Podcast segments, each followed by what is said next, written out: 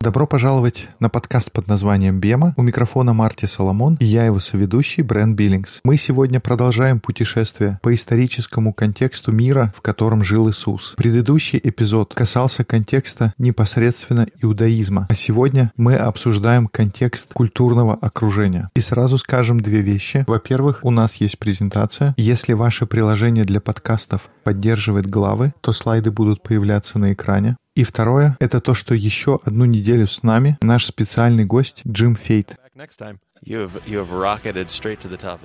Джим, ты сразу попал в топ гостей на нашем подкасте. Мне кажется, так часто только Кевин был раньше.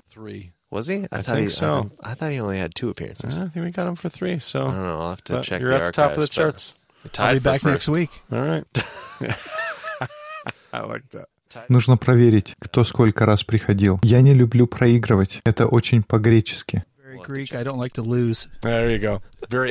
Кстати, к вопросу о греческой культуре. То, что мы стараемся сейчас сделать, это обрисовать контекст, в котором проходило служение и жизнь Иисуса. Мы пытаемся понять, что это был за мир, в котором жил Иисус. Это было особенное время. Изменения происходили повсюду. Иудаизм менялся. Наша последняя дискуссия была как раз об этом. Наш разговор на прошлой неделе был намеренно сосредоточен на самом иудаизме, и обсуждение того, как иудаизм изменился, очень сильно влияет, как мы рассуждаем о служении Иисуса. Huge, huge ways, culture, culture is changing. Но изменения касались не только иудаизма. Культурное окружение тоже менялось. Для того, чтобы лучше это представить, мы подготовили подобие временной шкалы. Мы посмотрим, как разворачивались события и обсудим, какие можно извлечь из этого уроки. Мы начинаем где-то в 586 году до нашей эры, когда весь народ оказывается в Вавилонском плену. Они проводят там несколько десятилетий, и в 538 году выходит указ Кира, который позволяет им начать возвращение. Мы читали об этом в книгах Ездры Неемии на второй сессии. Там описано, как они возвращаются домой и начинают восстанавливать. И это примерно в это время начинают появляться синагоги. И нужно сказать, что ученые, историки, все не согласны и постоянно спорят, когда именно это происходило. Строятся ли тогда специальные здания для синагог, мы не знаем, но примерно в это время новый иудаизм пускает свои корни и находит себя в окружающем мире. Think we have 332 on your timeline. Uh. И где-то около 330 года до нашей эры у нас здесь стоит 332 год. Александр Македонский, также известный как Александр Великий, начинает завоевывать и достаточно скоро покоряет весь известный на то время западный цивилизованный мир. И я хочу остановиться и немного больше поговорить об Александре Македонском. И понятно, что так или иначе мы слышали о его походах и завоеваниях. Но он был больше, чем завоеватель, больше, чем великий полководец. Он не просто завоевал мир. Alexander the. Александр Македонский был во многих смыслах этого слова евангелистом. У него был свой Евангелион. Это греческое слово, которое мы используем для обозначения Евангелий или благой вести, в то время как этот термин не был придуман авторами Писаний. Понятие Евангелия, оно не пришло из Нового Завета. Это понятие, оно появилось гораздо раньше, у нас еще будет более подробный разговор об этом, но оно появилось несколько столетий до появления Нового Завета, потому что греки в это время, а кто-то может даже скажет еще раньше, стали использовать понятие Евангелия. Greeks had over, you know, ever since the 7th and 8th century BC, the Greeks had been creating a world. Где-то с 7-8 века до нашей эры греки создавали мир, и они верили, что этот мир изменит все. Это тот мир, который мы сейчас называем эллинизм. Название происходит от слова «эллада», что означает Греция. Любая энциклопедия или Википедия содержит много информации по этому поводу. do you some good if you just search for that.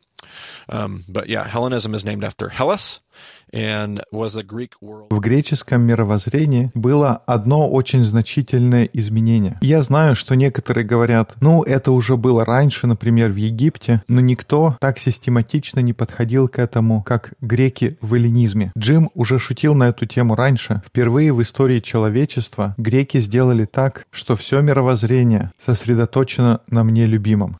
In a system of thought and a worldview. Они не избавились от богов в своем мировоззрении. Это был бы глупый ужасный шаг. Но просто теперь боги уже не находятся в центре. Если посмотреть на всю древнюю историю, будь то еврейская или языческая, все мировоззрение было сосредоточено на концепции Бога или богов. Что это за боги? Как они взаимодействуют с миром? Какая их цель? И в центре была эта идея, как сделать Бога счастливым, что его раздражает, к чему он стремится. Фокус был на Боге. Это было мировоззрение с Богом в центре. Греки же изменили этот подход. И это проявлялось во многих аспектах. Например, если подумать о греческой мифологии. На кого похожи греческие боги, Джим? Кого они напоминают? Они выглядят как мы. Греческие боги выглядят как люди. То есть в греческом мировоззрении это не Бог создал человека по своему образу и подобию. Наоборот, греки создавали богов по образу и подобию человека. Был один греческий философ, который сказал, что человек — это мера всех вещей. И когда вы ставите человека в центр мировоззрения, он становится новым правителем. В этом мире человечество теперь является новым правителем. И поэтому вы создаете богов по своему образу и подобию. Если посмотреть на греческую мифологию, то у вас всегда есть несколько всесильных богов, у которых есть сверхспособности. Но они не очень сообразительны, можно даже сказать глупы. В то время как человечество, люди, они супергениальные но они не такие могущественные. И почти в каждом греческом мифе происходит то, что у Бога рождаются дети, которые уже полубоги. И эти полубоги уже обладают лучшим из обоих миров. Полубог, он умен как человек и силен как Бог. Он может преодолеть любой конфликт и на небе, и на земле, с чем бы ему не пришлось столкнуться. И такой подход, он меняет все.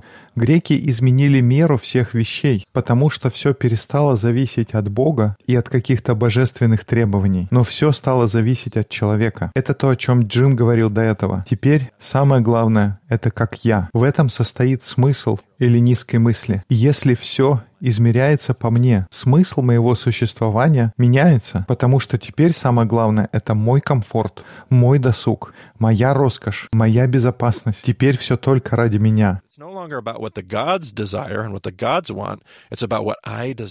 Теперь больше не важно, чего хочет Бог и к чему Он стремится. Теперь важно, чего я хочу и чего мне еще не хватает. Как-то раз в нашей поездке по Израилю кто-то мне сказал, что гимн эллинизма — это песня Фрэнка Синатры. Я сделал это по-своему. Я с трудом удержался, чтобы не запеть. Джим посмотрел на меня, мол, даже не думай. I did it my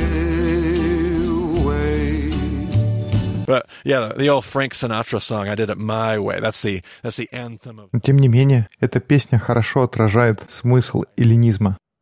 If this stuff is starting to sound normal, there was a sign on one of the campuses that I work at here in Washington State, right outside the coffee shop. Big И если это вам звучит знакомо, то не удивляйтесь. Недалеко от университетского общежития, где я работаю, в Вашингтонском государственном университете, около кафе стоит большой знак. Там нарисована чашка кофе, и там написано «Посвяти это утро себе». Это основная мысль эллинизма. Если вам это знакомо, так это потому, что мы эти принципы беззастенчиво переняли из эллинистской культуры. Практически все специализации в университете, от архитектуры, гражданское строительство, социальные исследования, в большинстве случаев без зазрений совести вам преподают эллинизм. Может быть, это так явно не объявляют, но тем не менее, это греко-римская перспектива, эллинистическая культура. И об этом стоит поговорить чуть поглубже. Александр Македонский верил в то, что он принес благую весть. И эта благая весть, хорошая новость состояла в том, что к вам пришла Греция. К вам пришел эллинизм, и эллинизм приносит с собой четыре основных вещи. Александр Македонский фактически сказал, если у меня будут эти четыре вещи, я могу изменить ход человеческой истории. Дайте мне эти четыре вещи, то без всякой армии я могу все изменить. Потому что проблема с завоеванием мира с помощью армии она состоит в том, что нужно иметь огромную и постоянно растущую армию, чтобы держать людей в узде. И как ему удалось завоевать целый мир, ему помог в этом эллинизм. Он сказал, мне не нужна армия, дайте мне четыре вещи. Дайте мне образование, здравоохранение, дайте мне развлечения и дайте спортивные состязания. Дайте мне эти четыре основания, четыре столпа, и я изменю мир, потому что я зацеплю эгоистичные желания каждого человека. Я использую их стремление к комфорту, отдыху и роскоши. Это будут те вещи, на которых я построю свою культуру. И куда бы ты ни пошел в этой греко-римской культуре, ты видишь эти четыре столпа повсюду. Куда бы ты ни пошел, ты видишь образование. У них были так называемые гимназии. В нашей презентации есть слайд, который помогает представить, как это выглядело. И когда мы говорим о гимназии в современном мире, это как институт, в котором есть аудитории, и комнаты для занятий. Александр Македонский сказал, если у меня будет образование, я смогу контролировать, чему люди учатся, и тогда, что люди думают и что они знают. Во-вторых, система здравоохранения. Больницы того времени назывались Асклепиан. Это то, что греки принесли в мир. Они стали оказывать медицинскую помощь, и как только ты понимаешь, что греческое мировоззрение позволяет тебе эту помощь получать, у нас появляются люди, которые начинают зависеть от того, что предлагает империя. Третий столб, который он сказал, дайте мне развлечения, потому что это поможет мне проникнуть в их желания, позволит влиять на то, что они думают и что, по их мнению, им нужно. И поэтому в их мире стали создаваться театры. Были еще другие способы развлечений, но самый лучший образ развлечений того мира будет театр. И последнее, Александр Македонский сказал, дайте мне спортивные состязания, потому что спортивные состязания привносят в мой мир конкуренцию и чувство принадлежности к какому-то племени. И если чувствуется так, что вы это уже слышали, очень может быть, что это потому, что наш мир построен на тех же принципах. О чем люди говорят, когда объявляют свою избирательную платформу? Мы говорим о здравоохранении, о средствах массовой информации и развлечениях. Что касается спорта, то я долгое время не понимал, почему, когда заходила речь о допинге, в бейсболе было так много вокруг шумихи. Людей вызывали в Конгресс, на специальный комитет, и я всегда думал, чего общего у допинга в бейсболе с политикой. А потом я узнал про эллинизм и понял, почему это так важно. Потому что если вы теряете целостность одного из этих оснований, то это перестает просто быть проблемой индустрии развлечений. Это уже становится социально-политическим вопросом, потому что это основание, это столб того, на чем строится культура. Надеюсь, идея понятна. Можно продолжать и продолжать. Но если двигаться дальше, Александр Македонский построил города в Иудее. Область стала называться Декаполис. И Дека означает 10, а Полис означает город. Он построил 10 таких городов исходя из эллинистического подхода. И это просто великолепные города. Совершенно другие ощущения после прогулки по пустыне. Awful. actually, I'm kidding. It was actually wonderful. Yeah, it's stunning, wasn't it? It was. Like you walked in and everybody goes, wow, because after being in the desert. And it was so deceptive because you had just spent all that time in the desert. And did you feel like you were close to God in the desert? No. Actually, I'm kidding. Yes. Джим, каково это было войти в греко-римский город? Это было потрясающе, не так ли? Все входят, и просто челюсть падает, насколько все красиво вокруг. Ты ходишь все это время по пустыне. И, кстати, было ли чувство, что ты близок к Богу в пустыне? Нигде так не чувствуется близость с Богом, как в пустыне. В пустыне ты понимаешь, как тебе нужен Бог. Но как только ты входишь в такой город, все сразу забывается. Ты удивленно оглядываешься, мол, посмотри кругом, какая красота. У них был водопровод. Вместе с эллинизмом пришла сантехника. И что это? Будет ли водопровод злом сам по себе? Конечно, нет. Но вместе с ним приходит определенное мировоззрение. Вместе с ним приходит точка зрения, которая диктует вам свою историю. И это то мировоззрение, которое принес Александр Македонский. Uh, Alexander the Great takes over the world, and eventually Alexander the Great does what every good. Если двигаться дальше по временной шкале, у нас там отмечено, что Александр Македонский захватывает весь мир, и в конечном счете Александр Македонский делает то, что делают все великие люди. Как и все великие люди, Александр Македонский умирает. И когда он умирает, греческая империя достается четырем правителям. На севере это будет Лисимах, в западной части правит Кассандр, территория к востоку отходит Селевку, и на юге, где находится территория Египта, правит Птоломей. И территория Иудеи, где расселились евреи, включая Иерусалим, она была подконтрольна Птолемею. И у Птолемея был особенный подход к эллинизму. Он очень напоминал подход Александра Македонского. Мне не нужна большая армия, мне просто нужно правильно представить вам эллинизм, и в итоге вы сами придете.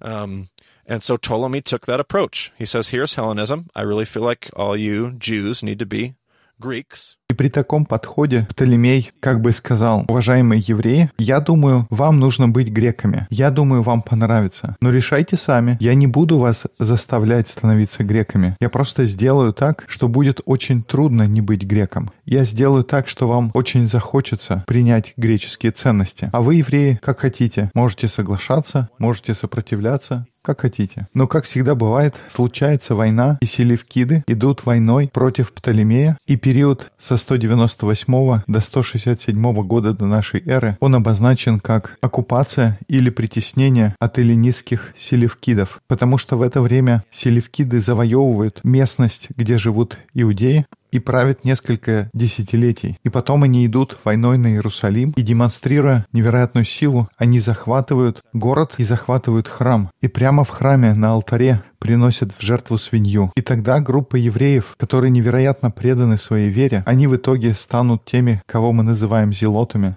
Но на данный момент это просто люди, полные рвения и преданности, и они не согласны мириться с тем, что кто-то приносит в жертву свинью на алтаре Бога в их храме. И они не могут сдержать своего возмущения, и это все перерастает в бунт. И тогда начинается восстание Маковеев. И именно тогда происходит Ханака. Если кто-то знаком с историей Ханаки, они знают, что это восстание, которое длилось 8 дней, и за эти 8 дней самая могущественная армия мира на тот момент была разбита каким-то чудесным образом просто бандой еврейских повстанцев. Им в итоге удается свергнуть селевкидов в Иерусалиме, отбить обратно свой храм и прогнать селевкидов из страны. И легенда гласит, что в течение этих восьми дней в храме не было священников, чтобы поддерживать огонь в светильнике. Но когда они снова захватили храм, они пришли, и каким-то чудесным способом светильник все еще горел.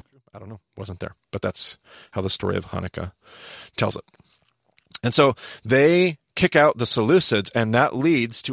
Было ли это правдой в буквальном смысле? Я не знаю, я там не был, но именно так это звучит в истории Хануки. Итак, они свергают селевкидов, и это приводит к почти столетнему правлению Хасмонейской династии. На нашей временной шкале мы написали Маковейское царствование. И вот почему они в скобках. Маковеи — это были те, кто свергли селиквидов. Их возглавлял человек по имени Иуда Маковей или Иуда Молот. Маковей — это не фамилия, это его прозвище. Иуда Молоток, который возглавил восстание.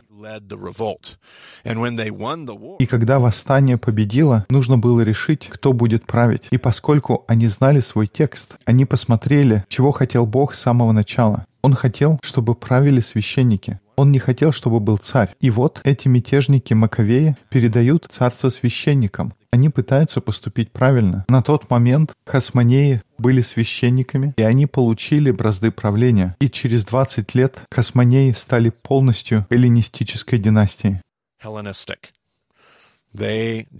Они полностью влюбились в эллинизм. И да, теперь власть у них. Да, их храм с ними. Но они так любят арену, так любят спорт, так любят театр. Они любят эллинизм и все, что с этим связано. И в итоге они превращаются в класс священников, которых мы позже будем знать как садукеи. И Джим, как ты думаешь, каково Маковеям было видеть то, что это происходит. Ты думаешь, участники того восстания, им нравилось происходящее? После всей той работы, которую они сделали, чтобы выгнать селевкидов, теперь на их глазах священники разворачиваются и становятся такими же эллинистами.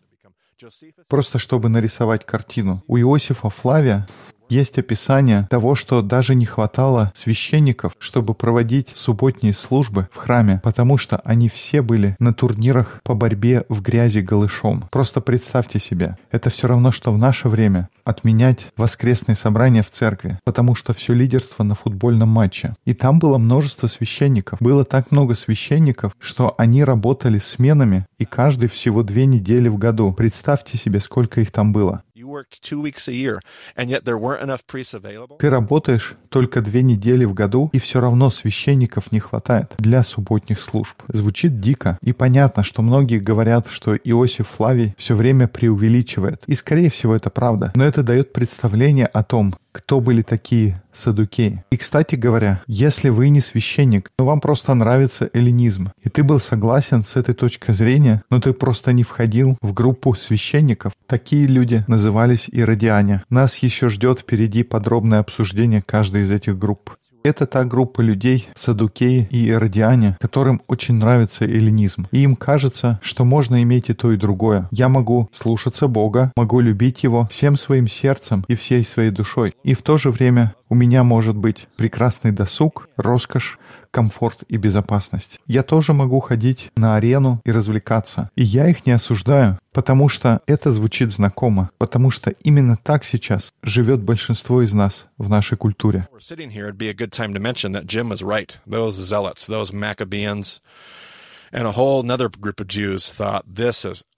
И, кстати, хорошо бы упомянуть, что Джим был прав. Те зелоты, те маковеи, та другая группа евреев, те, которые были невероятно преданы, они посмотрели на это и сказали, не может быть, что мы так поступили. И они ушли. Эта группа людей стала называться хасиды. Они отправились на север в Галилею, и из них образуются две группы. Эти люди организуют города, такие как Капернаум, Харазин, Назарет и Кана. Это города, которые были основаны невероятно преданными людьми, хасидами, что на иврите означает благочестие. Люди, которые отвергли компромисс иудеев на юге. Они отправились на север, чтобы построить другой тип иудаизма, фундаментальный, преданный иудаизм, который был бы полностью предан Божьему пути. Это на чем основывается иудаизм Галилея. Это те места, где проходит так много служения Иисуса. Две группы, которые образовались из хасидов. Первая — это зелоты, и вторая — фарисеи. Они были очень-очень похожи, как они были преданы тому, чтобы следовать за Богом. Но одна возьмет в руки меч и искупительного насилия, а другая будет показывать свою преданность абсолютным послушанием.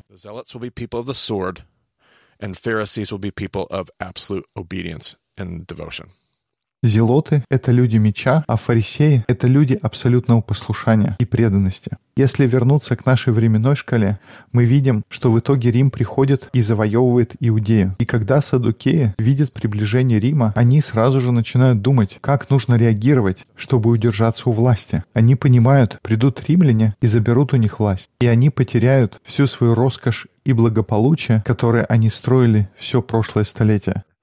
Um,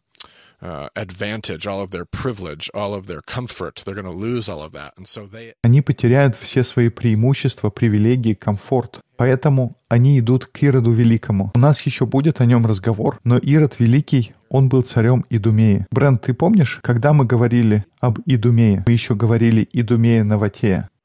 Idumea Nabatea. Uh, that was at... It was also the people of Idom. Oh, oh, when we talked about it previously. У нас был целый эпизод, посвященный им. Which book was that? Some book was written to the people of Edom. Mm, Nahum? Not quite. They built Petra. Yeah. I don't remember. Yeah. Они еще построили город Петра. Им была посвящена книга одного из пророков. Это книга пророка Авдия.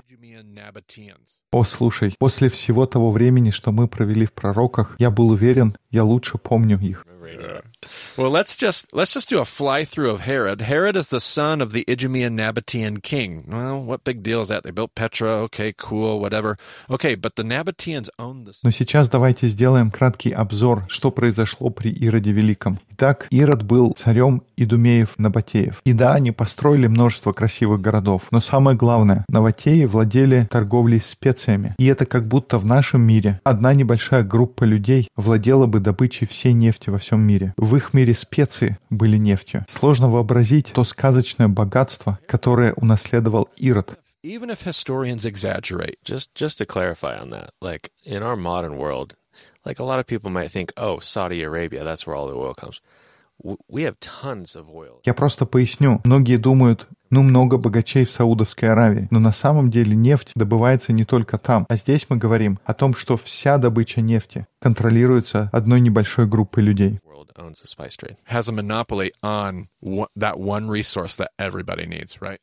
У них была монополия на торговлю, и поэтому Идумея Набатея была настолько богатым царством. И поэтому Ирод был богатейшим человеком на протяжении, быть может, всей истории человечества. Даже если принять во внимание все преувеличения историков, Билл Гейтс просто бы подстригал газоны у него. Итак, у Ирода есть это все невероятное неизмеримое богатство. И поэтому садукеи, эти представители хасманейской династии, отправляются к Ироду, потому что они понимают, они сами не смогут противостоять Риму со всем его могуществом. Но они понимали, что Рим нуждается в богатствах. И тогда они пошли и завязали отношения с самым богатым человеком на планете. И они предложили ему быть их царем. И это был их шанс удержаться у власти и поддерживать отношения с римлянами. И в итоге этот план сработал, потому что Рим обратил внимание на Ирода, и они решили с ним сотрудничать, потому что Ирод предложил свое богатство в качестве актива для римской власти. Рим с этим согласился, и тогда у них установились довольно спокойные деловые отношения. В это был вовлечен и Ирод Великий, и даже Юлий Цезарь тоже участвовал в этом диалоге. Это отражено на нашей временной шкале. Римское завоевание Иудеи происходит в 63 году до нашей эры, и официально правление Ирода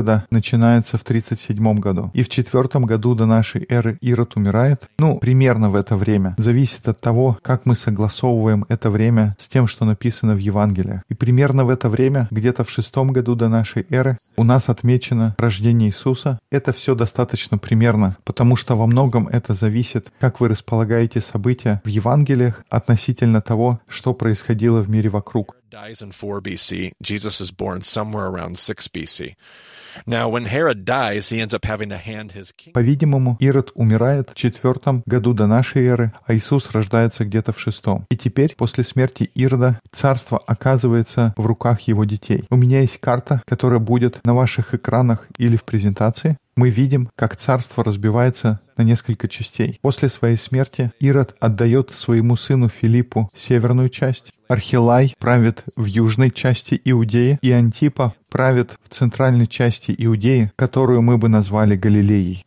И про Архилая мы знаем, что он был ужасным правителем. Он прожил лишь чуть-чуть и удостоился самого минимального упоминания в истории. Может быть, мы о нем бы никогда и не узнали, если бы он не был сыном Ирда Великого. Но практически сразу римляне сменяют его на другого правителя, которого мы в истории знаем как Понтия Пилата. Пилата отправили править этой провинцией после Архилая, когда тому не удалось наладить мир на юге Иудеи. Дальше на нашей схеме мы указали примерные годы, когда проповедовал Иисус, примерно с 27 по 30. Затем мы показали, что распятие Иисуса приходится примерно где-то на 30 год. И понятно, что еще долго будут идти споры по поводу точной датировки. Но затем на нашей схеме идет второе иудейское восстание с 66 по 73 годы. В 70 году был разрушен храм. И я сказал второе иудейское восстание. В том смысле, что Маковейское восстание, когда произошла Ханука, его можно сказать, что это было первое восстание. Но я думаю, в римской истории они называли первым именно восстание 66-73 годов. Это первое восстание против римлян, а предыдущее было против греческих правителей. Это восстание приводит к разрушению Иерусалима в 70 году, и он полностью заканчивается с падением крепости Масад в 73-м. Потом еще происходит восстание против Римской империи, так название восстание Баркохбы.